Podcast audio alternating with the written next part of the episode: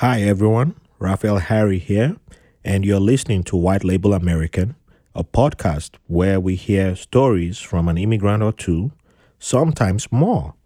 Thank you for listening and enjoy the show.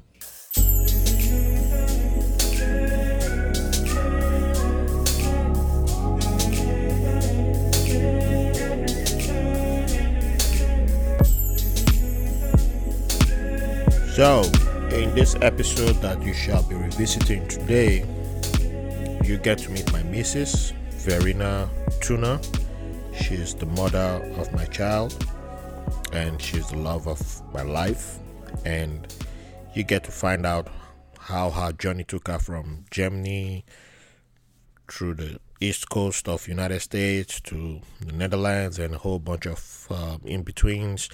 You get to find out how terrible I, w- I was on our first date. Uh, yeah, I do deny being terrible, but uh, uh, I should have released this episode on Valentine's Day.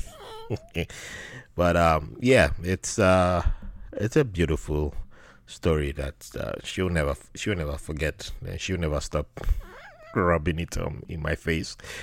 But I, I hope you all enjoy it, and um, especially for those of you who are new to this episode, you see why many people love this episode and keep uh, referring to it every time they see me. Those those who live in the neighborhood or those who've come across me in person.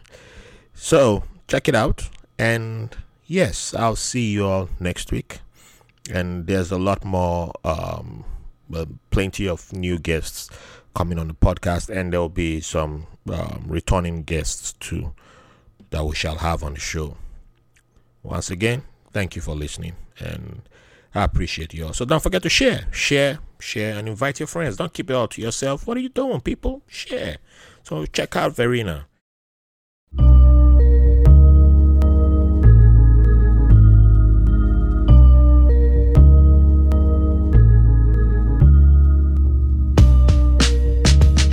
Welcome to another episode of White Label American. Thank you all for joining us today. Everyone's doing great. Uh, shout out to our people on the front lines. Love each and every one of you. Thank you for uh, thank you to those of you who are protesting for our rights and our delivery guys and uh, everyone doing the right thing. Black Lives Matter. Love each and every one of you and support each and every one of you. Um, today's guest is one of the most important and the most special guests that we've ever had. Um, well, actually, we have two guests, but one only one guest you hear from, and you figure out who the other one is if she decides to make herself known. But she'll be she's in the studio. Trust me. You, you know you you figure out who she is in a little bit. She you know, has a way of intervening. But she's been she's been on the show before without really making herself known. Um, so the official guest of this episode is one of the biggest supporters that this show has, and is someone without whom this podcast wouldn't exist, and is one of the silent backers of this podcast. And it's a great pleasure to bring and introduce the person known as Mama Ebi, and at the same time, a HR professional, um, has been in New York for a while, but technically upstate. So you know, we'll, we'll, we'll count. We'll, we'll still count as New York. You know, we'll, we'll count, but technically she's upstate. But she wasn't uh, born in New York. She wasn't born in the United States. But at the same time, she's a New Yorker. And by the rule book, she's a New Yorker. And she is a super awesome person who's just, you know, she, she, she brings that efficiency to everything that she does. And today is about her story, and she's just going to deliver and tell us a lot more. So, without much further ado, I introduce Verena Thuna. I must, mess- I think I still messed it up. But anyway, that's the lady known as my wife, my spouse, and she's gonna talk about jollof rice and a whole lot of stuff today. So we'll settle the dispute on jollof rice and on other matters. So welcome on the show, Verena. Wie geht's? Sehr gut, danke. Yeah, genau, genau. Thanks for having me. Yes, that, that we don't we need to speak English now. We're in America. Speak American. All right, all right. So how you doing today? I'm good.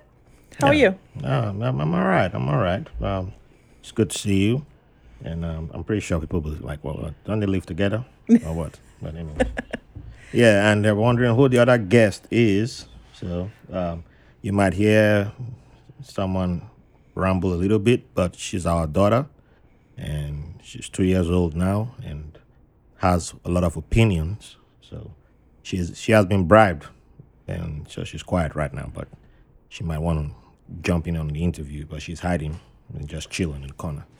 So let's dive in. So let's begin at the very beginning. Oh. Where was Verena born, and can Verena introduce us to her childhood? So I was born in Münster, Germany, um, North Rhine-Westphalia, close to the Dutch border. Um, so that's still considered, I guess, like the northwest of Germany. So we do consider ourselves Northerners versus Southerners. That's very important. Mm, we'll come to that.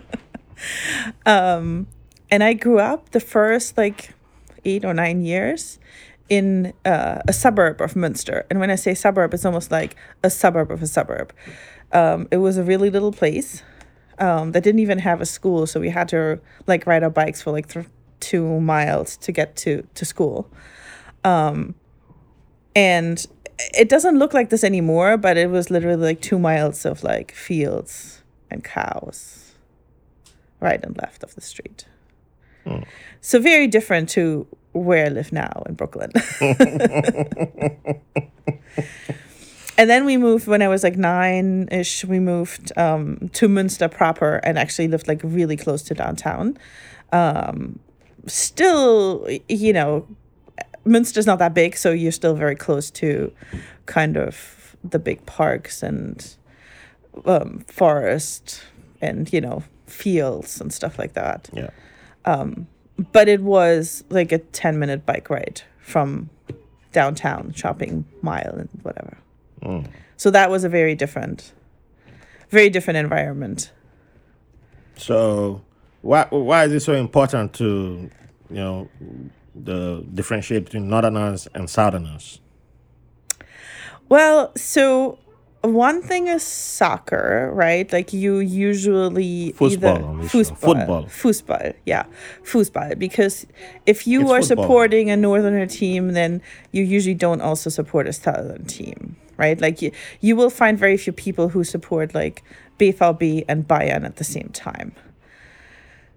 And if you do know someone then you have to seriously question them i think how that happened.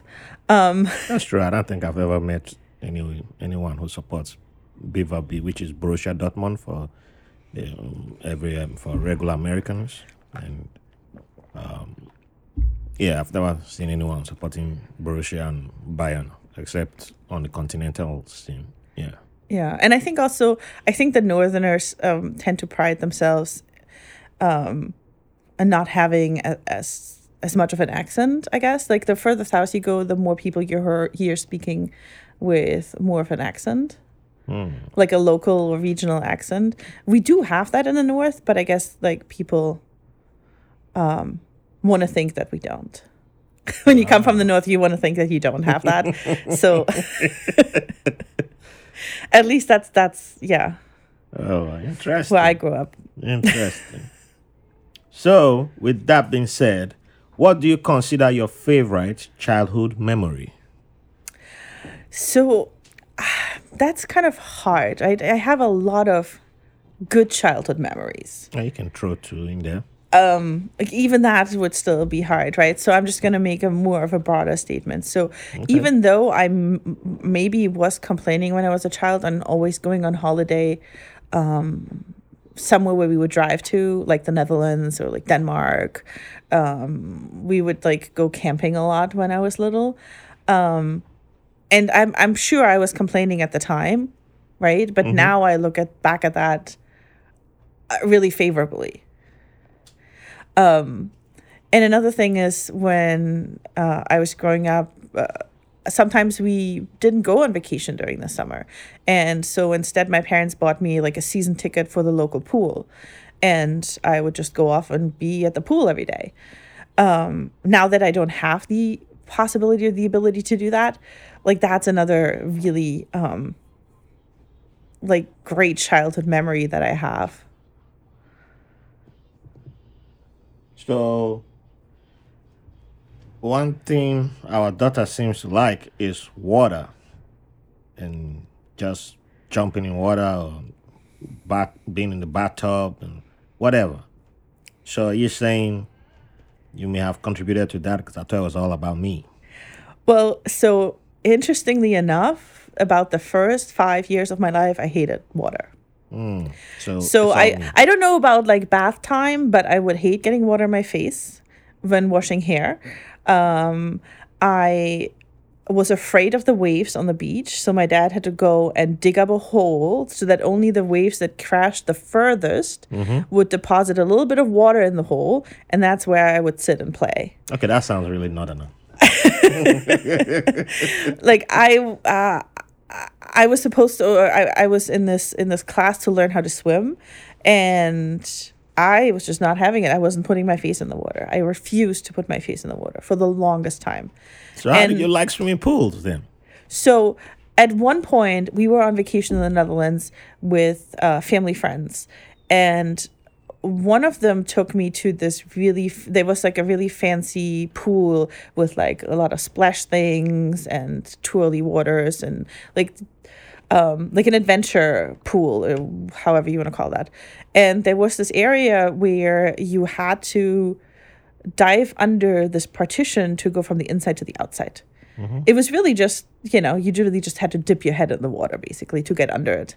And um, for some reason, she was able to get through to me on how to do that and not be afraid. And ever since, my parents, like through the rest of my childhood, my parents were not able to get me out of the water ever again. And how old were you when that happened?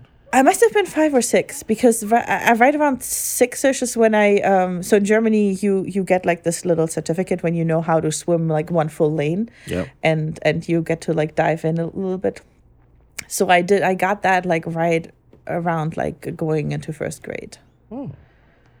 So, So ever since first grade, like Yeah. that that's when I would just spend, you know, every um free warm summer day at the pool if I if I was able to. I actually got so far that um we we had this rule that it had to be a certain temperature because I was the kind of kid I would just be like, well, the sun's out, like let's go.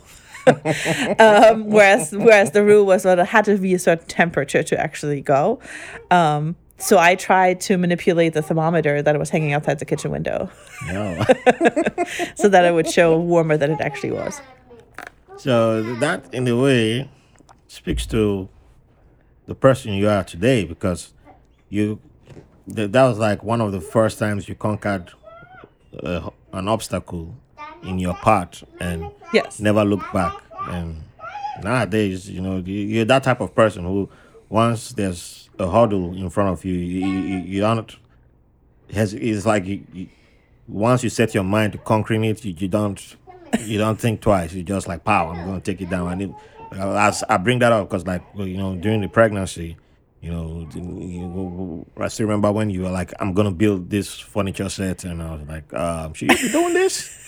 And You mean at eight and a half months pregnant or nine months pregnant? Yeah. you were like, yeah, I want to do this, and pow, pow, pow, pow, pow, and I was like, okay, well, maybe I, want, I, I, I had to. I think, I don't know where I was going, but I was like, yeah, when I get back, I'll come help you. And by the time I got back, um, the whole, the whole set or whatever had been built, and I was like, wow, just yeah, that German efficiency is right there. But yeah, you know, so it started pretty early.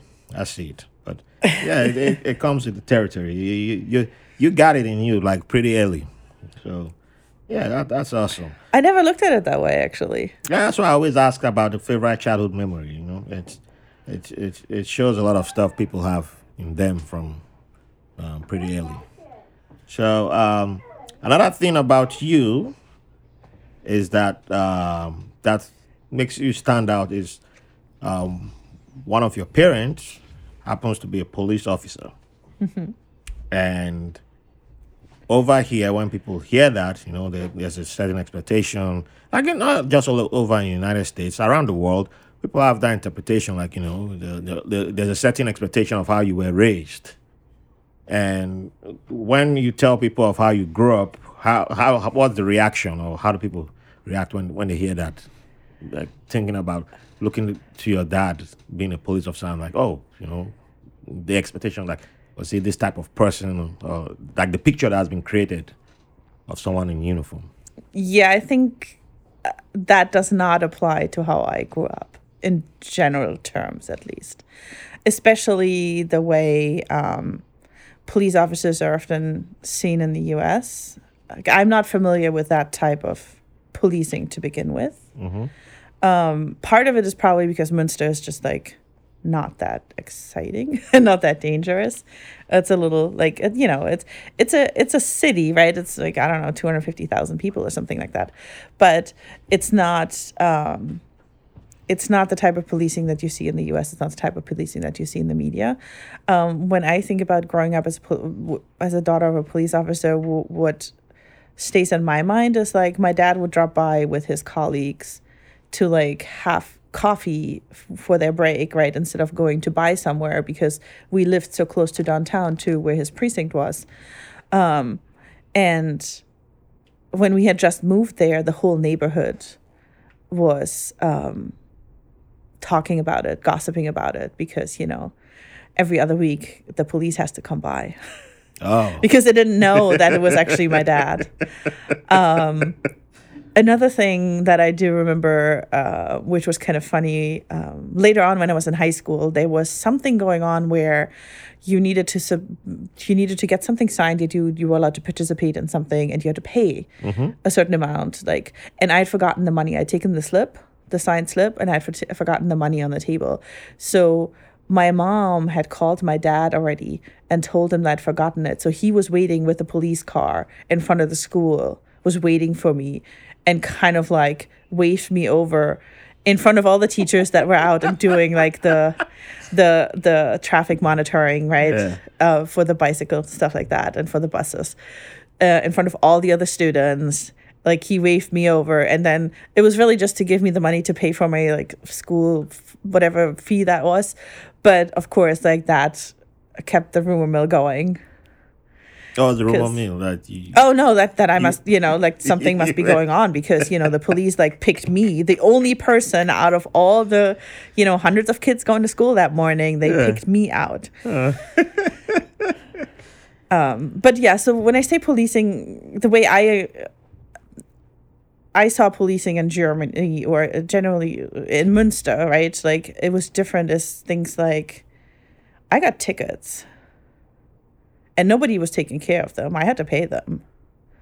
Right? Like my dad didn't bail me out of a ticket. Like if I got the ticket for a reason, like let's say my bicycle didn't have a lamp that worked, right? You actually get a ticket for that. If you um, run a red light on a bicycle, you get a ticket for that. Even if you're not of the age that you're allowed to drive, it doesn't matter. Once you're actually allowed to drive, Mhm. Even if you're not driving a car, even if you're riding a bicycle Yeah. and you pa- uh, you run a red light, you can still get points Wow. against your license. Oh, so Or by the something like time you get your license, you already Like you've already been building points. No, no, you no no no you haven't. But like you you like you can you can get in real trouble like if you if you're if you actually have a driver's license Yeah. and then like break the traffic laws on other vehicles apparently. Oh. Um luckily like shortly after I got my license I moved so that was so much of a problem.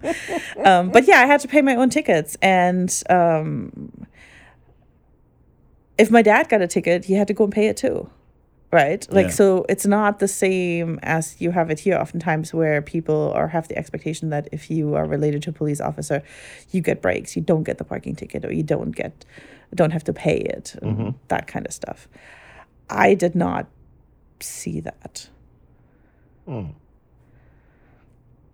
well, one thing I found interesting when I started knowing, uh, started to um, started getting to know your story, was um, especially when I got to meet your family, was how uh, they allowed you to be you. Yes. And I, I just found it fascinating that, you know, most officers, uh, police officers that I knew, um, children of those people, they, they seem to be like by the book, strict. Like this is how they expect their kids to grow up, and it doesn't in- include allowing them be themselves. But you got allowed to express yourself, and just found that fascinating. And so by the time I I started knowing about how the police, um, you know, the, the police in Münster operated, it wasn't a surprise per se because I already knew, um, I'd heard about, um, excuse me, interactions of other people like um, service members who had been stationed in Germany, the interactions with police officers in other cities in, in Germany, and it was a lot different from what they had experienced here, and it's part of the reason why a lot of a few uh, people who I got to know, including someone who's been on the show already, um, said they just felt like, yeah, Germany is home. They don't, they don't, they, they, they would rather stay in Germany than return back to the United States. So that that that's part didn't surprise me, but it was the way you you were allowed to grow up and be you. That was the thing that shocked me. I was like, wow. Uh, there was no this. I'm you. You don't talk back to me. You don't this. You play. You play by the rules, young lady. And they, I was like, wow. You was Yeah, no, that's not at all how I grew up. That's very true. Yes, I um, I was encouraged to discuss things and question things. Um, I don't know if that was a conscious decision that my parents made, but it was always okay to like discuss politics, for example. Um, and it was always part of the conversation, especially the conversations I had with my with my mother, um, from a very early age on.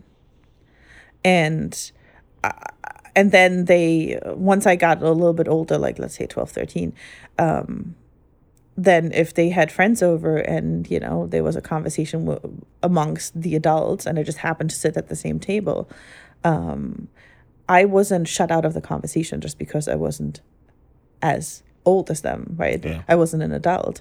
I if I wanted to be included, I was included. And I do think that shaped me and I do think that shaped how I um how I've learned and how I've um argued or discussed mm, things. mhm. Um so I do I do think that was that was very helpful. And the other thing I think where my parents really um let me be myself is when it came to like expression through clothes. I know that doesn't that might not sound like a big deal. Um, but to me it was a huge deal because you know your parents buy your clothes like they tell you what to wear when you when you're little right like you have you have some choice but you know they're still the ones paying for it so at some point when i was like 12 13 or something my parents actually gave me a budget so we figured out how much they spend on an average in an average year on like my clothes and like other incidentals. Broke that down by 12 and that was the amount i would get every month into my own personal bank account. And then i could decide if i wanted to buy like the expensive jeans Ah, because i thought i needed to have them. But then i maybe was only ab- ab- you know able to buy one pair instead of three right? Yeah. but that was a choice that i that they empowered me to make. Um and so that gave me a lot more ability to express myself just like in, in the sense that you know i could make my own decisions. That's powerful. And and it also teaches you how to you know value money and how to budget. Yeah, that's why I said it's powerful because um, it's something that I, I I see and I understand the people who are making the case for it now that we need to teach our kids um, financial management and all that. I'm not too. I'm not against it, but I'm also kind of like you know it, it, there's something that feels when it's forced you know it, it feels forced in a way but something organic like the way you went through it when it's coming from the family, it stays with you longer than when it's in a, a, a classroom setting. And if you don't have, it, it becomes, do you have somebody who's, um, what's, what's the relationship with the, the chemistry with the teacher and the students? Do you, uh, is the teacher equipped to be in that room? Is it, the, the, the, you know, is, is the school well funded? You know, is the district and all the, those other um, dynamics start to play in there. And then is it okay if it's this district, if the school is in the wealthy district, then you know that's going to be well taken care of. If it's in the wrong district, then you know the, then all those questions are going to be asked. But when you see a family where they gave that power of independence to the, the, the child, like you know, you just brought a memory uh, of what happened. Uh, how old was I then? I was probably uh, between I think 10, 10 or between 10 and uh, 11, 10, 10 and 12. And we went to, I think that was one of, we went to Port Harcourt. I was stay, we were staying in Benin then. So probably, uh, no, before 10, I was uh, probably 8. Yeah, between 8 and 10. And we went to Port Harcourt to visit an uncle. And one of my cousins, who I can't even recall his name now, um, he took some money which he claimed he had been saving. The, the story was a little bit mushy, I can't recall, but he disappeared. And we, this was back when we weren't supposed to be, we weren't given freedom to go out per se, but sometimes we rebelled and did our thing. And he was a little bit older than we were. I think, yeah, he was a teenager. So he was probably maybe like five, six, at most seven years older than we were. And he went out, but came back late. So they were freaking out. I remember my mom, it's coming to me now. My mom was, you know, and uh, freaking out with his dad. And they're like, well, should we go to the police station and start, you know, declaring like, you know, maybe he was arrested or something?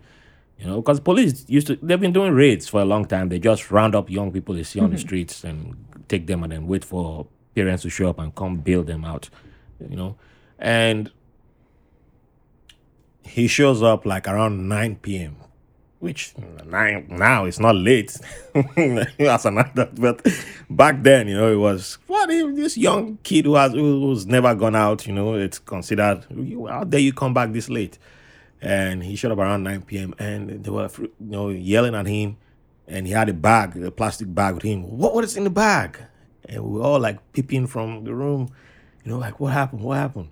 And I, I know they were yelling at him, yelling at him, and then he finally came into the room. We couldn't get hear everything, and then he came into the room, and we are like, what, "What's going on?" Like, you know, he's like, "Oh, I went shopping." like what? Yeah, I went shopping. I saved money. He's like, "Yeah, I took all the money I had and I went shopping." We had to go to this other market that was like in the other part of town or whatever. I can't remember what part of Port Harcourt he lived, but he he went somewhere, and so he, he was literally going from shop to shop to shop to find what he want, wanted to buy. He probably overpaid for the jeans, but he I think it was just like two pair of jeans that. then it took him the whole day to figure it out, and just you saying this night just brought that to my mind. Like, but he had that experience, and he he was happy. He didn't. I think he got beat, he got flogged or whatever, but he didn't care. he didn't care because I, I don't recall him crying when he came into the room. He had that smug look on his face, Yeah. but he was like, I went shopping. But he, he and then I, later on, I remember my mom saying something to my uncle when his dad was still yelling, and she was like, "Well, he knows how to buy good clothes, though. So at least he didn't go buy drugs or something, you know. And it was actually nice jeans that he bought. So you know, and but just something like that. Just I, I just remember that, you know, because we, we went we, we went. Nobody gave us trusted us with money. Go go buy your own clothes. No, you you had to be over eighteen or probably your twenties before you started doing that. I'm sure my parents were cringing at some of the choices I made as well. Oh, I've seen the photos. Hey, um, I won't post them. Don't worry. so so you know, I'm I'm sure they they you know they were they were a night or two when they were like, what did she? What was she thinking? Um, but in general, they did just um, it was kind of a little bit of a give and take. Like they did trust me, right? Mm-hmm. But at the same time, I was always the kid when I said like, "Oh, this is where I'm going. I'm going to be back by 9." I was back by at, you know, 9:15 the latest. Right? But so that allowed over time that just built the trust that my parents were like, "Oh, okay, so you now you come back by midnight, right?" And as long as I kept being back on t- on time, mm-hmm. Like the the rules became less strict i guess. Oh Yeah. and uh, you know of course i was getting older too.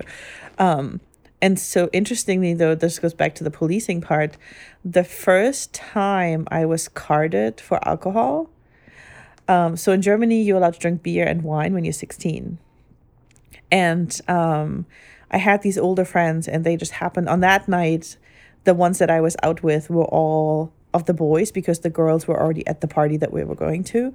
And in germany you can have an open container in the street too. That's that's generally allowed. Um so we were walking down this street to get to the party and it was like an industrial kind of part more industrial part of town. And that was the first night i got caught. It was my 16th birthday. It was the day of my birthday. Um so yeah that that worked out well because it definitely was not the first time i had beer But hey, it, it, it- it's good that um, you know the, the decision was made to start trusting you, and you know they put you in in a position to start learning how to take decisions, because over time you get used to it. You know you're Yeah. allowed to fail, to make mistakes, and learn from it and grow from it. Because no matter what we do or how we we, we think we have the best interests of our younger ones of our, our children they still have to make their own decisions themselves. Yeah. And we cannot claim to be protecting them always by making their decisions for them 24/7 they will have to get into that phase where they get to decide. And that's why when I've been in a, in, a room where they're talking about, oh, how do we change the leaders? How do we do this? And I'm like, "Well, why why don't you start teaching young, putting young kids, you know, allowing young kids make decisions about leaders? leadership. Who do you want to lead you? Allow them decide. And if you don't allow them start making that decision, then is it when they, when they become 25, when they become 30, then you're like, okay, now go decide. And like, um, we've never made that decision in our life. So now that they're going to start staring at you, okay, you make the decision. And then they're not like, oh, these youths, we can't trust them. Because that's what's happening um, back where I was born. You having that conversation now that we can't trust the youths. But I'm like, you never trusted them. but they don't realize that it kind of grows because in the family, at home, you never trusted them. And out in the society, how it plays out too because you don't trust them at home to, to make decisions. And then out in schools, you don't trust them. and how are they supposed to learn to trust themselves if they don't get to make choices? Ha- because and and at the same time you're always selling a perfect picture that you have to be perfect. Yeah. Because you're not allowed to make mistakes you're not allowed to fail and learn from that failure and move forward. So it, I do think I do really think my parents raised me. I don't- again, like I don't know how if they did this intentionally. I never actually asked them, but they did definitely raise me to be independent, um, to be to think for myself, and also be able to defend my position, like in you know in a conversation and discussion, whether that's just you know which food I like better or uh, political or you know, uh, but they did they did teach me that to a certain extent. And um, the same with um, you know money for example. Um, and i think the other thing where when it comes to that like teaching me to be independent um, i think the fact that my mom was working um, helped kind of set that expectation for me as well. Right? So i never i never at any point um, during growing up and, and my mom didn't work all the time and she didn't always work full time but um, i knew that she worked right? And so during growing up i never had this expectation that i was going to go marry someone and they're going to take care of me. Yeah.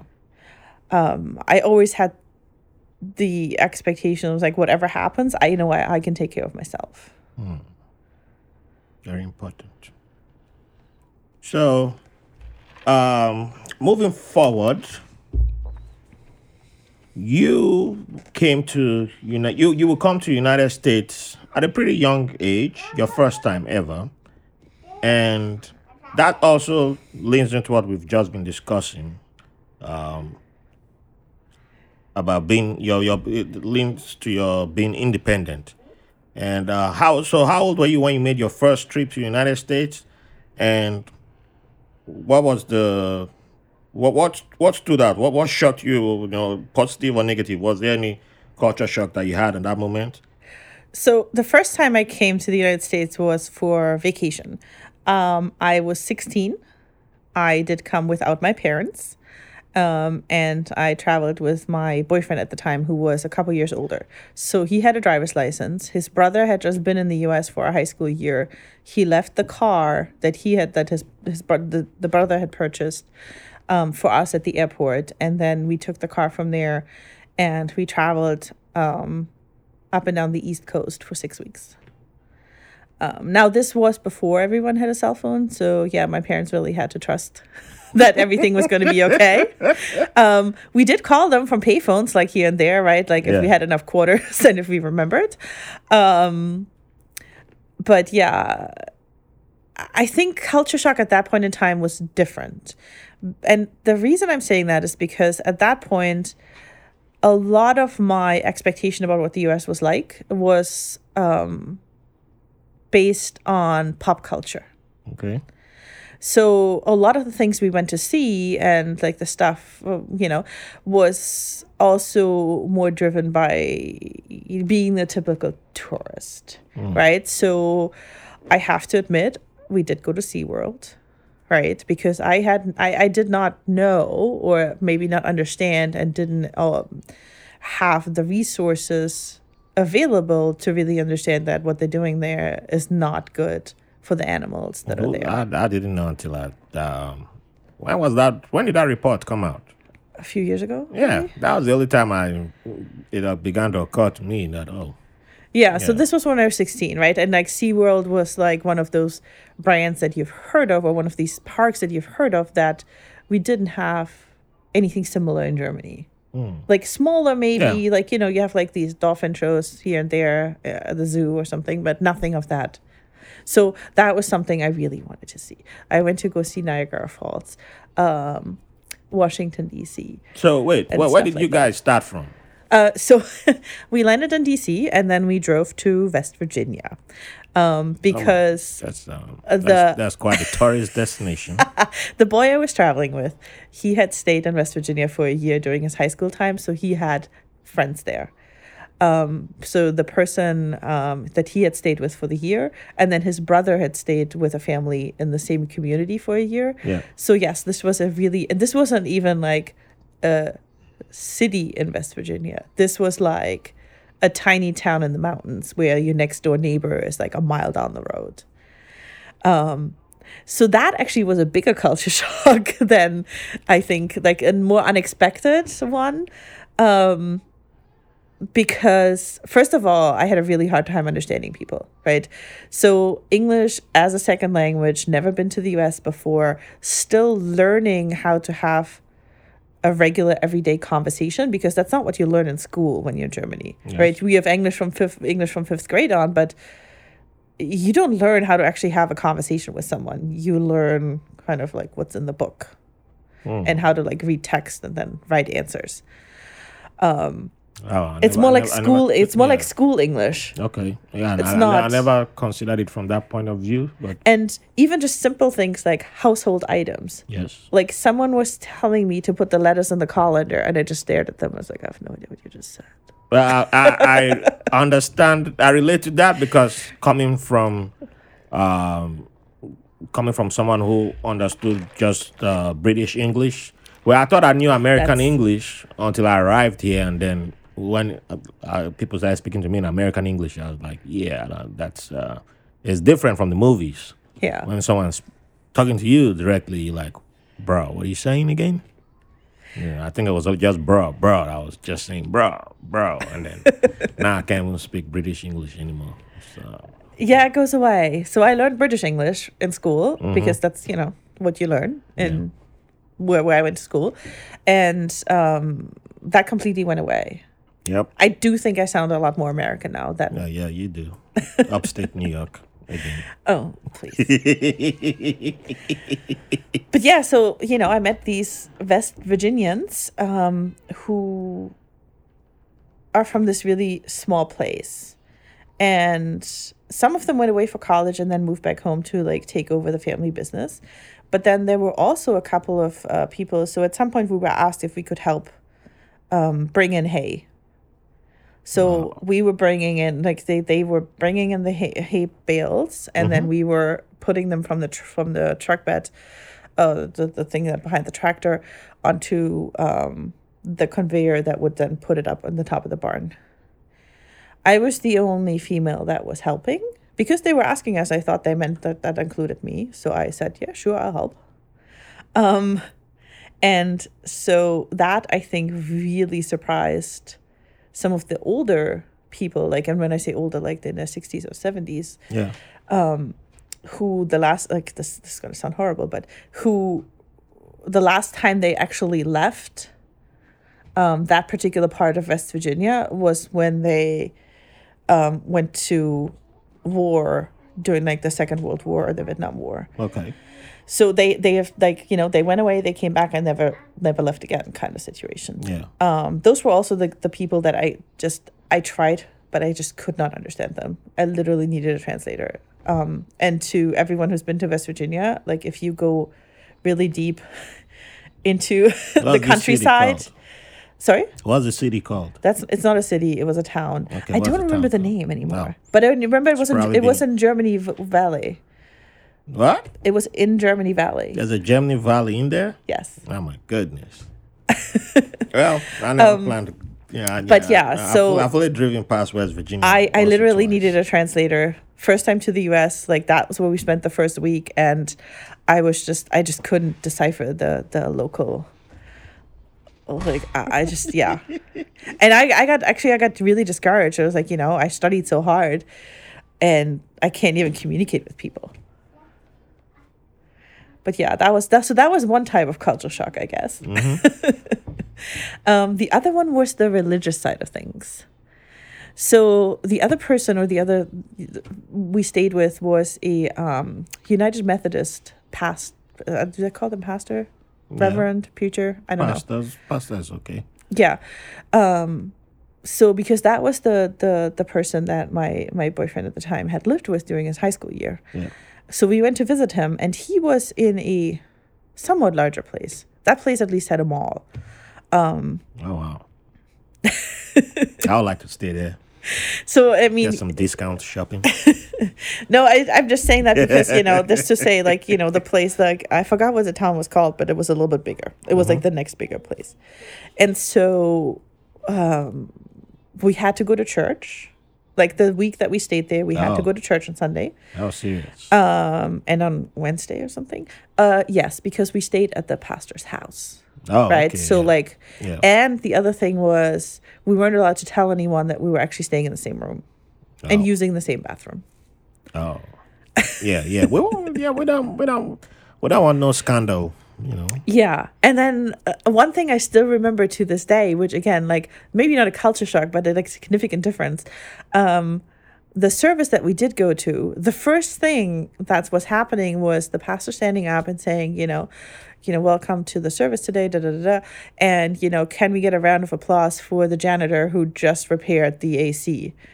And everyone stood up and clapped. I'd never seen that in church before, like people standing up and clapping, Oh, yeah, but that must be growing up in Germany and ever only ever going to Catholic church, like I guess. Well, it's different. yeah, you don't when- when- yeah, if- that. If, yeah, I can see how that's yeah because I, I've been to Catholic church, I've been to Baptist, I've been to Methodist once, and Evangelical a lot. So yeah, I, I, It's I- just very different. it's different. All of them are different. Anglican too. I've been to Ang- Anglican. Yeah, I've been. I've been all. I've been to all. yeah. So yeah, I, I yeah I can I can see how someone who hasn't been to anything outside of Catholic, yeah, you're gonna be like, what is going on here? Well, even like even if you go to um Protestant church in Germany, like people don't just like stand up and clap. Mm-hmm. that just doesn't happen. Um, so yeah, so I but I think there was a whole different level of culture shock once I moved here, because that's when you start looking under the surface, right? When you just come and and go on vacation and you drive around and um, you you know maybe like stay in a hotel or Yeah. motel here you stay on a playground you talk to people but you don't get to look under the surface as much and i think once you actually live here it's a different story also you know now i'm going to date myself but like this was like 96 that i came for the first time so yes we had the internet but obviously not the same way Ew, as we yeah. have it today, right? So did I read? I I was reading news in English, so U.S. news, but not at the same level as you have access today, right? Of course. So that's what I mean with like once you actually move here and you start to see everyday life, and you start to experience how people treat each other on a daily basis, um, and you actually see the news every day, like the local news, you get a very different um yeah how do you say like a very different understanding Yeah. of the differences The the whole glamour changes. You, you, no longer. well i mean the, the glamour parts can still stay right but you're adding Well, you- onto it You, you can add or you can subtract or you can choose to ignore, depending on Of course, where yes. you, you are what you choose to, see. But it, Yes, and some yeah, people- I mean, some it- people It depends who- on what you, you know, Yes. where where you choo- what you choose to see or where you. But That's if- actually very if- true if you because- see if, if you stay and you experience because you you did a whole tour, which many people don't have still not done. I won't name names, and yeah, so you got to experience uh, a lot, and that's something to take home, and you know, and you're a curious, you're a curious person, so you obviously started asking questions. I'm surprised you didn't ask the, the you didn't get in trouble with the pastor, but yeah, no because he himself was very liberal and very open-minded. Okay, um it was more that he was worried that he was going to get he was going to get in trouble if we tell like like he Yeah. also he also was fine with me drinking drinking beer in his house because I was over the age of 16 I was allowed to do it in Germany so he really didn't care um so I had a beer with dinner when they had a beer with dinner yeah, but that, what, But at the what- same what time, state like- was that? That was still in West Virginia. yeah that was still in West Virginia yeah, I mean, and then that um that that's like isn't that like drinking age there with the parents. I don't know No. but he was not my guardian he was not my parent he was just an adult Yeah, technically he was your guardian. yeah By the rules there. well so yeah I guess So now uh you had that tour. So that already sowed a seed in you and then you will decide to stay to come back full time yeah and then go full gangster New York East Coast. Unlike Namik, who went, who claims uh, who's who's East Coast, but is t- loyal to to Tupac oh Shakur. That's uh, our our good friend, but yeah he, he's been Wow. he's been marking Tupac Shakur's anniversary. He won't wear anything else for the past few days. I'm like, bro, give it up. You, you won't move to LA. Well, you'll be you'll be, be you'll be in New York rubbing it in our faces. Supposed to be loyal to Big. Live in Brooklyn too. But anyway, I had to throw that dig. But yeah, so um, you chose New York. Surprisingly, you didn't choose West Virginia. So you should have been in West Virginia. Why? Oh, well, so first of all, they're way too conservative for me. Okay, why not? DC? I would have gotten myself in trouble. You could have gone to DC then. Uh, I could have, but I didn't think DC was awfully interested of. I mean, it's great for like a tourist destination, right? So like in my mind, DC was a tourist like government and tourist tourism.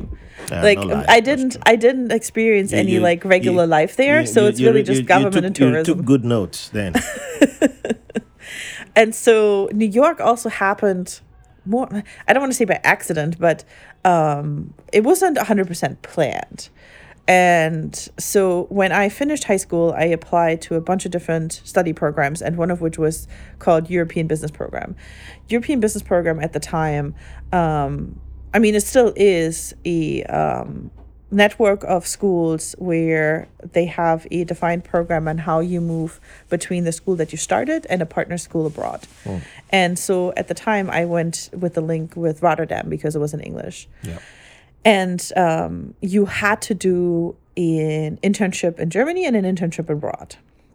And when I was getting ready for, to apply for internships abroad, it was um, just after 9 11. So it was really, really hard to find anything, to find a company to um, welcome you you know like they, they were just they, they were just weren't thinking of that at the moment. Like they had way other things to deal with. Um and so i relied on my school to help me find a placement. And they had worked with this small company that happens to be in new york uh, before. They i guess they placed people there before and they were looking for someone um and they said yeah sure just you know send them over. It's fine. And so that's what I mean, like kind of by accident. I hadn't really planned it in a way. It was just so happened that, you know, the school had a placement in New York and they recommended me and that's how I um, got here. And I, I stayed here for six months um, working. So when you arrived in New York Mm-hmm. this time, because you, you you- you've gotten a little bit wiser, you know, I've added a little experience. Was it different? Was there a different shock? Yes. Um, but that had more to do with the circumstances rather than with the US or with New York. Yeah. Reason is I got really sick on the flight over. Uh oh.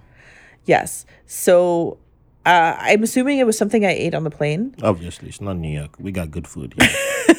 No, because it we don't get started- people sick. Yeah. because it started at the airport. I wasn't feeling well getting off the plane. So I'm collecting all my stuff, right? Um, now I'm coming as a student, so I have like no budget. Um, so I had looked up how to travel from JFK Airport on public transportation. So I'm making my way, you know, like the airport train, the A train. Um, of course, it takes forever. Um, and like I'm starting to feel really crazy. So by the time I actually um, finally in East Harlem at the hostel that I was trying to get to, first off, there's a sign in the door that says "Call this number when when you get like here," um, because there was actually no one at the front desk, so the door was locked. Now I'm standing there. I have traveler checks in my, and, and maybe have like ten dollars, but I have no coins. I have no cell phone because I still had to Oh, get that. yeah, yeah. Right. I just landed. What do you do?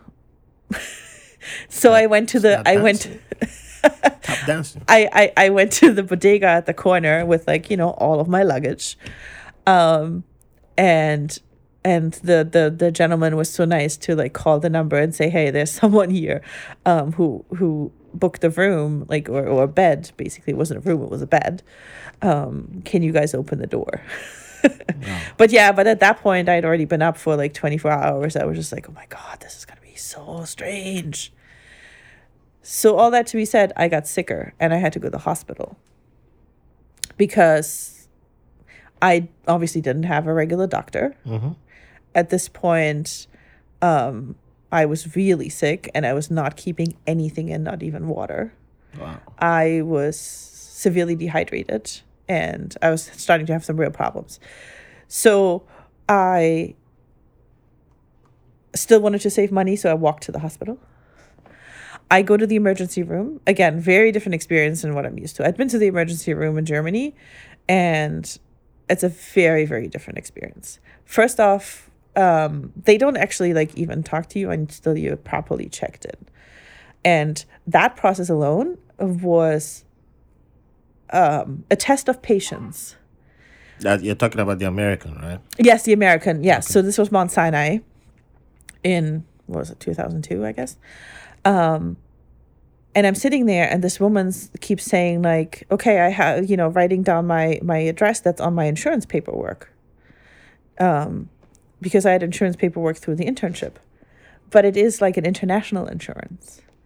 So the address on there is my parents' address in Germany. Yeah. So she keeps asking, what state is that in? And I keep telling her it's not in a US state. This is an international insurance. This is in Germany. And she keeps asking, yeah, but what state is Germany in? And I'm just like, but I don't even know how to answer. Like, I don't know how else to explain to you that Germany is its own country. um, and so that in itself was like, and you know, mind you, like I'm sitting there, I'm not like in the best shape. I'm Yeah. really sick. Um, then there's signs everywhere that you know you have to pay a minimum of like seven hundred fifty dollars just to be seen by a doctor or something like that. Um, so like on the inside, I'm panicking a little bit because um, until my first paycheck from the internship comes in, like five hundred, I think was what I had with me. Um, I did have a credit card, luckily. So, but yeah, I was like panicking a little bit there. Then, you know, they take care of me eventually. I see a doctor, whatever. The doctor is super nice. She actually gave me a bunch of samples of the medication that I needed just to make sure that I had enough. Um, and didn't have to wait for like the international insurance to figure out how to get me medication. Okay. Um, now it's like 12 hours later or so and I get ch- I get checked out again. I go to the whatever place you you know they took me to to um, sign out, and the woman presents me with a bill. That's when panic really set in. That was a big number. Just for the fact that they like didn't really run any tests and just gave me an IV with like salt water basically um for a couple hours. How much was the bill? I don't recall exactly, but it was just a huge amount, and it, and luckily the person at the billing desk was super help super helpful, um, because she figured out that the person in the beginning never actually entered the fact that I had insurance, because she couldn't figure out how to enter my address. Wow. So otherwise, I would have sat there with like a couple thousand dollars to pay. Um, and this was, you know, I, I'd been there for two days in the country for two days. So that was my Probably introduction. would have invented GoFundMe right there or something. That was my introduction to the uh, U.S. healthcare system. Um, that was not fun. Uh, that, that was quite the, the shock. Yes. So I think like that was one of the first times that I looked under the surface Yeah. because now I was here and lived here and had to operate in daily life as opposed to being a tourist. Well, uh, your welcome package was immediately it was Mm-hmm. like bang, get started. But we're glad you made it, and, you know, and then we, got to meet you. You got to meet me, and hey, you know, it's not that bad. The deal that you got, see, New York, New York still works out. you know? Yes. So, um, I was going to jump forward a little bit, but I just need one story from you that Uh-oh. I've heard before because you know, my first time to Germany with you, you know, something happened. You know, we had just seen Get Out before we left, and I got to. Oh, that was parents- before you before you even met my parents, right? Yeah, just before. Um, yeah, For the first time. Yeah, I was with you. Okay. You know, I, um, and uh, yeah, we get to your parents' house, and you know, your parents had to go. Uh, they had something planned that evening, so they, they left us at home, and I had to go. Uh, they had told me where the, the good stuff was, the beer, and it was out in the back, but it was dark there. You know, I, I didn't I didn't think about it. I was like, yeah, no need to turn on the light. You know, I'm about saving energy. You know, so. We, um, I go out there and grab a bottle and sit down, having my nice cool beer. The weather was cool, and I, you know, I'm having a sip, and then you just run and come grab the beer from me and take off, and then return back with another bottle that looks exactly like the bottle that I was drinking, and I was like, um, why would she do that? This is I've barely been in this house for five to ten minutes. Is the black guy being, you know, should the black guy start worrying or what? should uh, I thought I was expecting tea to be the weapon of choice, not beer. I mean, that's a smart that's a smart way to go if you're gonna use beer to get the black guy, especially if the black guy is me. But um, yeah, I don't know how to feel right now. And then you will say, oh, oh, and you explain. So, but yeah, so you, obviously it was something about German beer that made you do that. Yes. So what was did, what was that story you told me about while you were in school? Okay, so when we were in university and we were in Rotterdam, um, school was in English, but everyday life still happened in, you know, like you had to, to have minimal Dutch language skills to kind of get by. Um, and we had to learn Dutch in school for two for four semesters to even get the diploma from the from the Dutch like from the Rotterdam University. And that means everyone on our side had to do that. So people coming from France, people coming from Spain, from the UK, um, and us from Germany. Now Germans ha- Germans, especially Germans who also speak English, have an advantage in learning Dutch because there are some similarities. Oh, really? There's some similarities between Dutch and German in terms of the words. Yep. And then there's some similarities between English and Dutch in terms of the grammar. So we we that's what this is. way. We had a little bit of an advantage. So come one night, um, my roommate, who's also German, whose name is also was also Verena, um, we were out with a group of people who consisted mostly of French and Spanish students, and we're sitting by the lake, and everyone's drinking, and people are starting to get a little tipsy like get a little drunk. And at some point, Verena and I were looking at each other and we're like, what is going on here? Because we looked at the beer that they had bought and we didn't think anything of it because like, but we looked at the beer and it, they actually purchased alcohol free beer, but they were acting tipsy. so it turns out that like they didn't know they were drinking alcohol free beer. But yeah, we had a really good laugh about that because because they were really just like some people were like, "Oh my god, I already had six beers," and we were like, "Yeah, but it's just like flavor, like it's like drinking soda. It's just you know beer flavored soda. Um, it tastes really good. So uh, for for those you know who don't know this, but German beer and Dutch beer."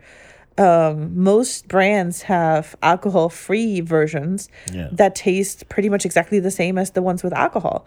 And so it tasted good. And, you know, we were having a good time. We were laughing and talking, but like, we were definitely not getting drunk.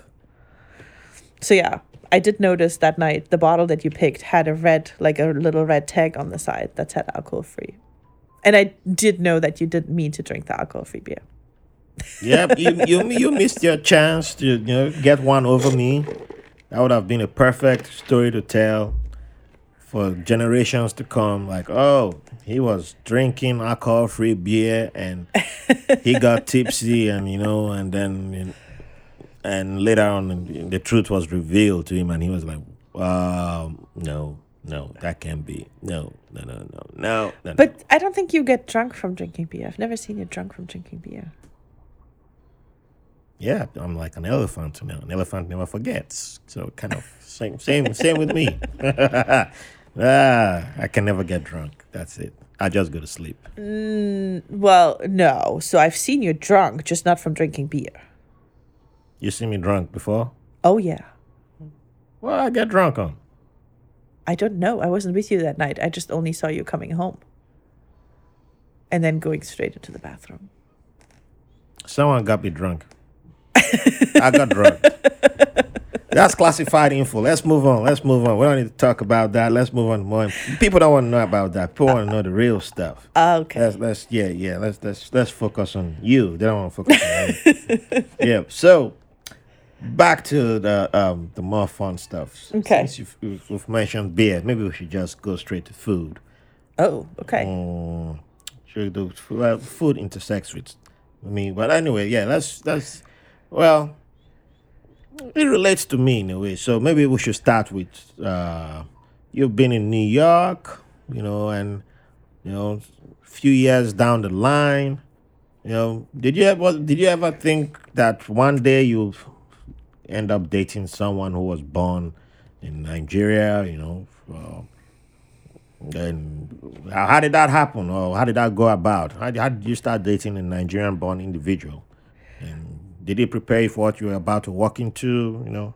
No, give us I was not prepared. Yeah, give us some. tell us about that. Spill some tea. Well, so I Including never first, planned. first date experiences too. I, I never planned to date someone from Nigeria, but I also never not intended to date someone from Nigeria, right? Like, so I think being single in New York, I know some people have like, you know, very specific ideas of the person they want to be with in terms of the background.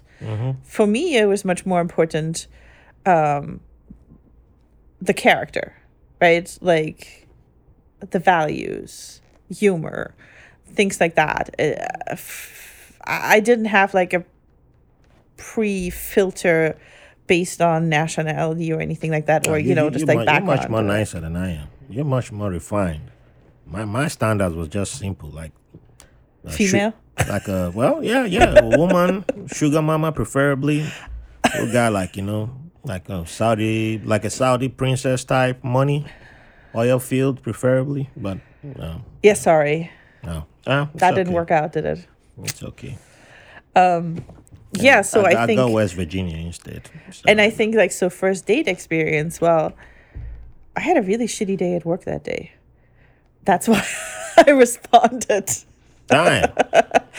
and I just yeah, and Is it too late to change my mind now? well, ask ask the baby. Oh, you know she gonna side with me. I know, I, I know how to get out my side.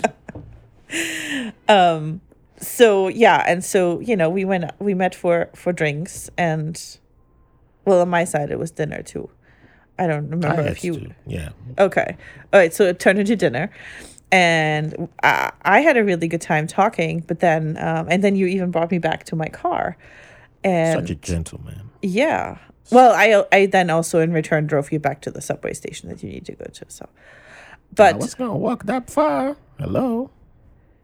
Well I already complete my ten thousand steps. I, I, didn't, I didn't need to do extra walking. But so the thing that almost uh, derailed everything was what? was that you didn't even try to go in for a kiss. Did you put on the green light or did you put on the yellow light? Uh, I the yellow light about a turn to red or the yellow light about a turn to green? I think it was pretty green. You sure it wasn't the yellow light? Yeah.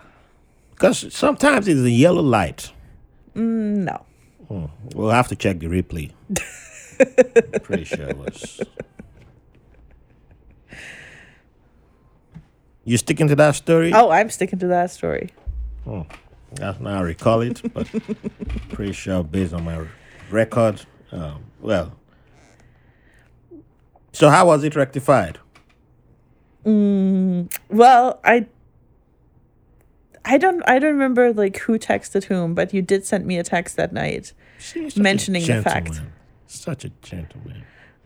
mentioning the the fact and then I responded that, you know, I had wanted you to try that, to try kiss me or to kiss me, and you just didn't. So I think that led to us scheduling a second date. See, listeners, y'all should book your copy of my book on how to win a second date. It's coming out soon, but I accept pre-orders. Just PayPal me the money, and you get your copy soon. Yeah. Yeah. and I remember like on the second date, I Yeah. stayed out. We I we stayed out. We went to the movies. Yeah, we went to the movies Well, we went we went to a Mexican. You took uh, Mexican for drinks. Yes, place for drinks. that was like underneath the movie theater. yeah. Then we went to the movies, and And then what movie was it? Deadpool. Yeah. Good choice. And I think you saw it for what, like the third time or the fourth time that day, but I had never seen it. So Not that. What? What are you trying? What kind of picture you trying to paint? no, here? no, You no, no. You've seen day. it. You've seen it three times before you went with me that okay. day. Don't get people concerned about me. Like, what's this guy doing with his life? but so all that to be said and then we got to talking and you know um i got back home at i want to say like one or two in the morning and the car to pick me up to go to the airport was coming two hours later and i had not packed a single thing that wasn't my fault. for for a 10 week uh, 10 week 10 day trip um so that's like yeah Yep, I wasn't. i know that that wasn't your fault exactly. I just had a. I, but it kind of was your fault Nah, nah, nah. That wasn't my fault. I gave you. I gave. I I, did- Told, I told you to pack i ahead did of time. i i did i did make it I know you did. I know, but it, it, it wasn't. but I made fault. I made some questionable choices in what I took with me in terms of clothing because I kind of just threw things in there. and I Bag. wasn't responsible for that. Full disclosure. But you made it. Yes. So, and I, I you, you did not answer the part about um. So, were you prepared? Did he prepare you for what you were about to walk into? No, but I also What? Golly. Yes, you can- I was not prepared. oh my goodness! In what way? Um, Jollof. I had no I had no expectation what it means being to you- date someone from to, who was born in Nigeria. Uh, not at all. I had no expectation or preconceived like idea of what that would include. Chief Daddy. Yeah, you didn't strike me as that. I also didn't know anything about Nigerian food, to be honest, before I met you. exactly. And that's why you got. But now I know Nigerian jollof is the best. Oh, see, you jumped ahead of the question. But hey, you you you had how how many jollof have you had? Oh, so I had Nigerian, Ghanaian, Senegalese, and what's the other one?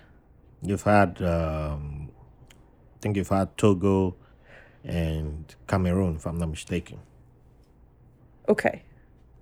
Togo, yes. Cameroon, I don't remember which one that was specifically. maybe that's me. I've probably because I've had more. I've had almost the whole of West Africa, but yeah. Yeah. And you stick by.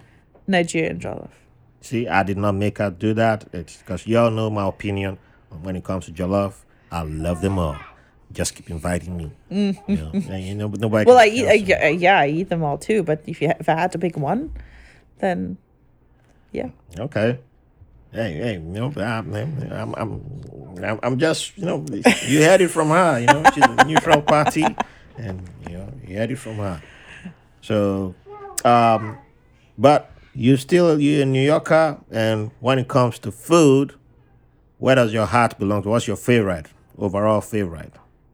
If you have to betray one food, you know, you can betray which, but which one is like you can't live without? I have a favorite. Yeah, I do. you have to. Hmm. It kind of depends on the day. I don't think anybody has given that answer. What should I can't. to? I can't think of like what my favorite food is. Like, what's your favorite German food, or not northern German food, or not not Western? Oh. Okay, what's your favorite New York food?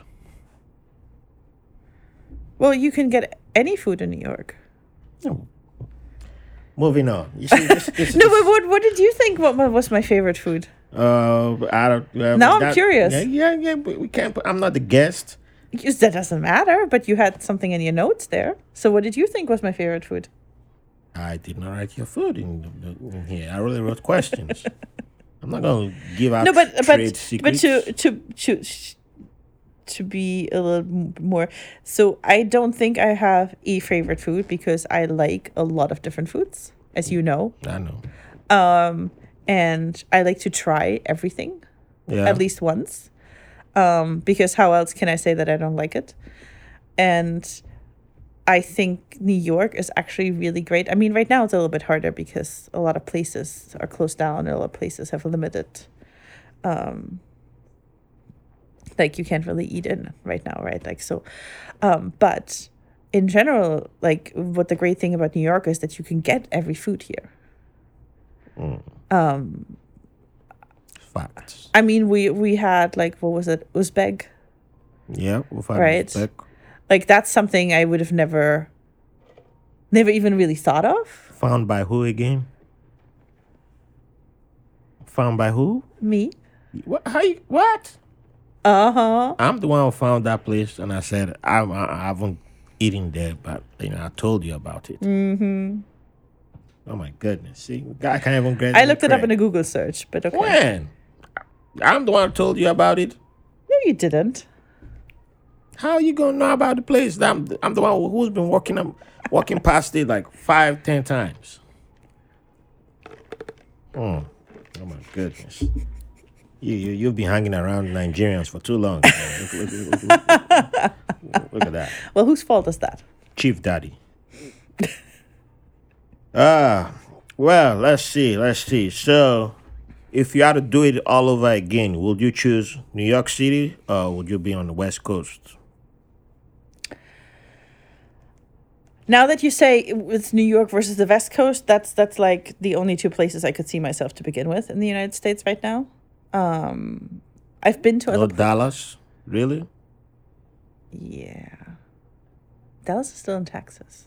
So, there's, Austin. It's a hippie town. Yes, but it's still in Texas. There's New Mexico. I don't know what's I- there. It's. Doesn't matter. No, I think I think I um I do what I let's look at it from the other perspective, right? Like so what I do appreciate about New York is that it is cosmopolitan. Um what I appreciate about Brooklyn and specifically the part of Brooklyn that we do live in, um, it is rather diverse. Right? Like so if we coming from upstate person. Just saying. No, but what I mean is like we go to the playground and we see families that are like ours.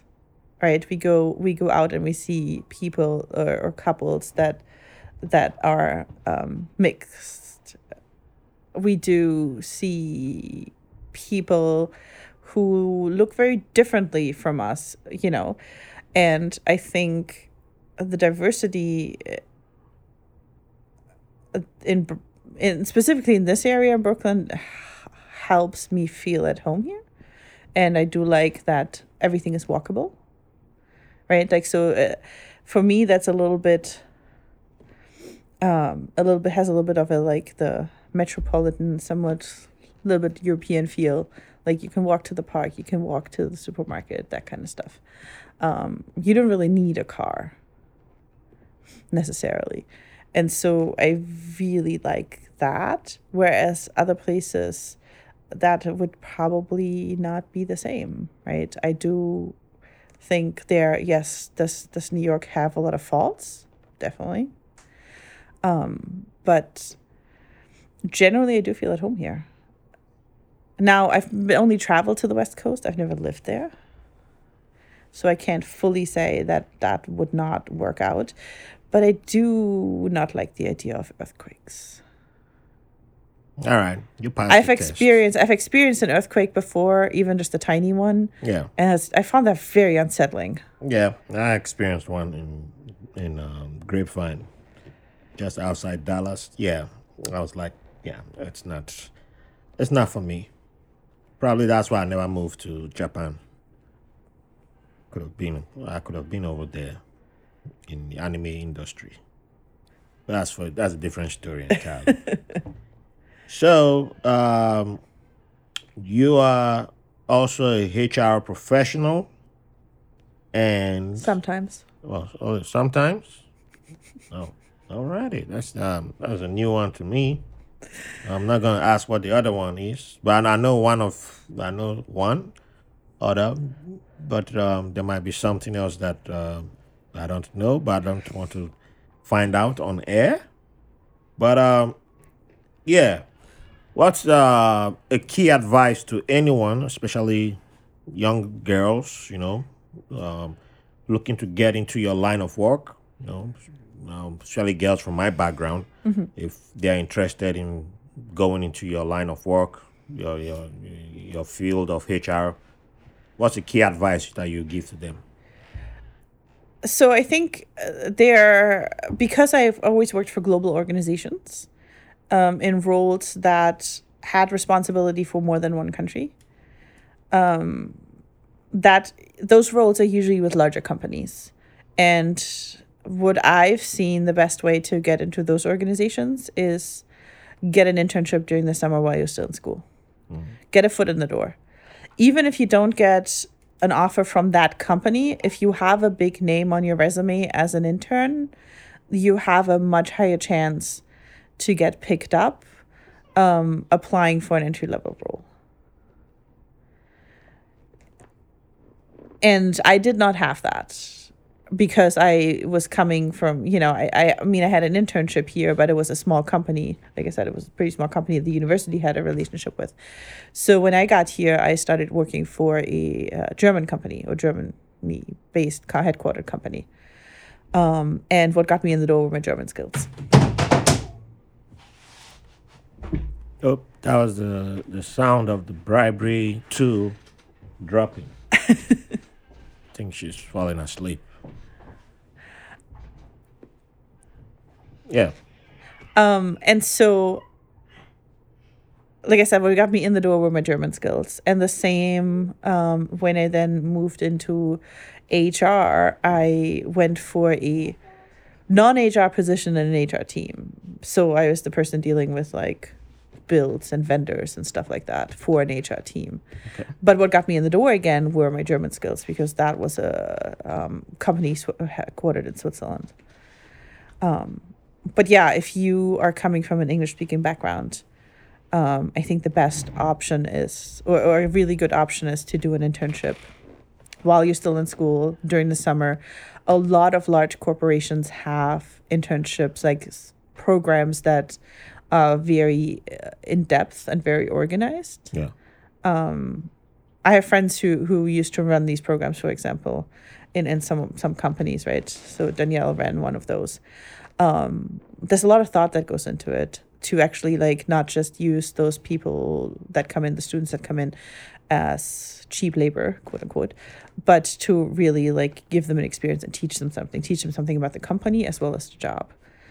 Um, so that also gives people a really good insight in whether they really want to do HR Yeah. because when I was quote unquote growing up, right, when I was going to university, I did not think in a million years I would end up in HR. Um, because the way that it was talked about and the classes that we have that were relating to HR were incredibly boring. Um, it did not sound interesting at all. But maybe that had to do like with the professor or the way it was incorporated into the overall schedule. I i don't know. It's been too long. But i do know distinctly like that was not on my list of choices of like the type of job i was going to go for um so i kind of like came into it like i said from like you know i was doing a a um, more business related role within an hr team and then got to see what the hr team actually did Yeah. Yeah. and thought that was really interesting. Um, so when I did my MBA, I then focused on um, HR related classes. So yeah, and I do think like it ended up being a really good fit. So far, it's worked out. Uh, I've seen you in action, so yeah, I, I agree with that assessment. Thank you. You're super at what you do. so, and I, I, uh, it was interesting. You also mentioned something which I think you're also saying. Well, language might be helpful, having adding language skills to HR. Yeah, so in the sense that um, what got me in the door at those two first companies once I moved to the US was German, proficient German language skills, right? Because those were. uh, Ger- like one of them was a Germany based company, the other one was a Switzerland based company. So if you, let's say, speak fluent French and you are uh, applying for a um, organization that's like headquartered in uh, France or, Yeah. or in Quebec in Canada, um, where French is the dominant language, that just, that can only help you because you can be not only uh, does it give you a little bit of leg up um, compared to other uh, candidates, but it also shows that you can also uh, kind of have a bigger role in whatever job you step into because you can be the cult, quote unquote cultural translator between the headquarter stuff and the local team sometimes. It's a good gem to drop there. So, one of the other jobs that you have, uh, that you share with me, but you you, know you, you still you still get the, hev- the, the the you still do the heavier lifting, is motherhood, and how has it been for you handling motherhood, dealing with expectations from different cultures and communities, and raising a daughter during a pandemic? That's a very big question because I I don't really ha- I haven't really felt any expectations like uh, that are c- specifically cultural um to how we raise Clara. I do think I try to take cues from how my parents raised me um or what I think how they raised me. Like I said before, I don't know whether a lot of the stuff they did was intentional. I never asked them. I think it turned out good. Um, so. Yeah, so uh and I- don't I, I try not to I, I don't know if it's uh, I don't know if any of it is culturally driven. If it is, it's subconscious. It's not consciously f- like figured out. I think the one thing that we do that is maybe less like mainstream American is like even if we were going to go and look for a daycare for her again, right? Like I would look for something that's not so um so much like a school. Yeah. And I think that is that is culturally driven because um northern Europeans tend to have more of the um, approach that children should play and learn social interaction and fine motor skills and listening skills and patience and that kind of stuff. Patience by doing by doing little projects and stuff like that. Rather than being perfect at um, counting to 20 or counting to 10 and being able to already write all the letters of the alphabet before they even get to kindergarten um, and all that stuff. I think that is culturally different, but since she's only two, that hasn't really played a big role yet, I think. Um, and the whole like parenthood during the pandemic,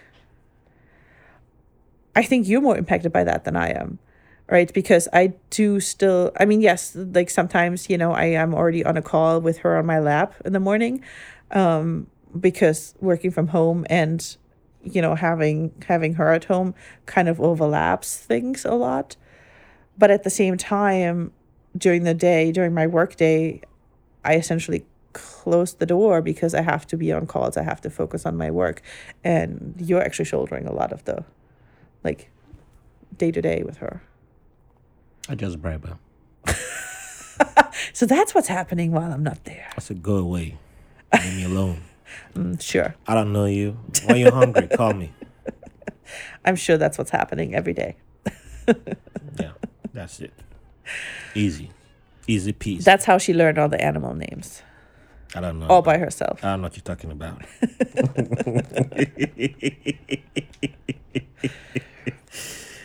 Uh, all right, so getting to the wrapping up. But before we jump towards the wrapping up section, I have to hit you with one other question. Uh oh. It's a fun one. Don't worry. It's not a hard one. There's something you didn't touch on, which is still a big part of you. Music. Music. Okay. Yeah. What are we talking about? So, where's where's your favorite? Where, where, where, does your heart belong to? Ooh. Who's the artist? Well, so generally, uh, my heart does belong to hard rock. I know. Well, I, I've seen. I've seen the haircuts. I've seen the the the, the, the jackets. I've seen the photos. You know. So and I do. I am still very, very partial to the um, band that originally got me into kind of that like rock music genre, um, Die Toten Hosen. I still listen to them to this day. say it again. Die Toten Hosen. Die Toten Hosen. I said it right. Yes. No, that was that absolutely correct. Yeah, well, I was. And what's- what- what was a little bit- applause? It's a little bit shocking is so back when I was, I don't know, 12 or something, when I started listening to them, my parents did not approve because they had some, some texts that I guess they didn't think were appropriate. Um, but at the same time, like that didn't stop me. And you know, you get like these these posters that you can put on your wall. And so in my mind, that's still the way they look. And then recently I read an article and I saw like their recent pictures they're now in their like I don't know late fifties, early sixties or something. And I was shocked. I mean, of course, people get older, but in my mind, they were still looking like when I was twelve. They didn't age well, or what? No, they just aged like anyone ages. I mean, they probably didn't age too well because, you know, like alcohol and drugs at some point in their life. But The fuel of the rock gods. yes. Yeah, but I was just I yeah, I just didn't I mean, logically you should expect it, right? Everyone gets older. But for some reason I didn't. So I was really shocked when I saw like a picture and it was like, D. That also that also makes me feel old, I have to say. That's all right. You're just 21 like me. Oh yeah, of course. Die Toten Hosen. is that a good place to start if someone wants to get into German rock? Um, I guess so. I think at this point they're probably um a lot more mainstream than they used to be. Okay. But I don't know. I'm not following the German rock scene that closely anymore. What? You unpatriotic I know, right? German. We call ice.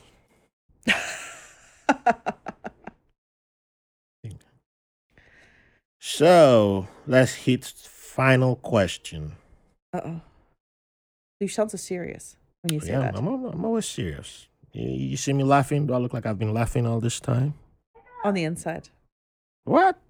Um, See, even even our little one, the little Ronin over there said, nah, he wasn't laughing. He's been serious. He's been all business. So, final question. What's something that you would like to leave the audience with? Like, it could be a word of advice, could be um, a line from a book you've read, or your favorite book, or a quote, you know, something for this time. So, just anything, you know, just, you know, anything you like to say. So I should have probably prepared for that. Um and thought about that a little bit more. But um I think my shirt today says it all. Don't be a lady, be a legend. Mm. And why is that? Um, well, the whole idea of being a lady is overrated, and it's much better to be a legend. I, I'm not in disagreement, but that wasn't the answer I was expecting. No, but also like in light of current events, um, Ruth Bader Ginsburg passed away yesterday. The Right. notorious RBG. Yes, Rest in power. and so that was a little bit of shock of the system. I didn't expect to be so emotionally impacted by it. yeah. but she is definitely one of those people who did not worry about being a lady and became a legend. she did right. not worry about upsetting people with her stance on equality, even in her early early uh, parts of her career, where she argued um, in front of the Supreme Court. I believe it was the Supreme Court of all men, and got them to agree to her point on equality. Um, she did not worry about how that got perceived um, and how that was reflected on her as a woman. And she fought for equality through the entirety of her career. And therefore became a legend. Perfect. Genau. So, do you have any plugins that you like to leave us with? Everyone needs to subscribe to this podcast. The best podcast out there. Everyone needs to share it with all of their friends all the time and make sure all of their friends subscribe as well. No, I'll, I'll take five stars. And good Oh, right, five stars, right. The ratings, if- yes. If, you if and don't drop some mind. ratings and some, you know. Not some. I'll just take five stars, not some ratings. But thank you for the you know for for the for, for that. Well, you you you said at the beginning. There, there you was know, no I'm gun pointed at her or anything. She wasn't. She she'll eat. She'll be given. You know, she'll get food. She was. She wasn't promised anything. But you said at the beginning, um, you know, I'm one of your biggest supporters, and so I had to, you know, live up to that all right, promise. I appreciate that. I mean, you did great. So, Dankeschön for blessing us with your presence and coming into the studio. Um, and Dankeschön, Lil running over there. I'm gonna share, share. She acting like uh, we're not even important right now. But as soon as she's hungry, she she she'll holler. I can't believe she's still awake. Ah, she, she was the time. Yeah, she'll she'll fall asleep soon. But uh, yeah, so thank you all for joining us. This has been a pleasure, and um, I look forward to part two where you get to interview me. I'll think about it, but no promises. But thank you all, and keep it keep on listening and join us for the next episode. And thank you for the pleasure of your company.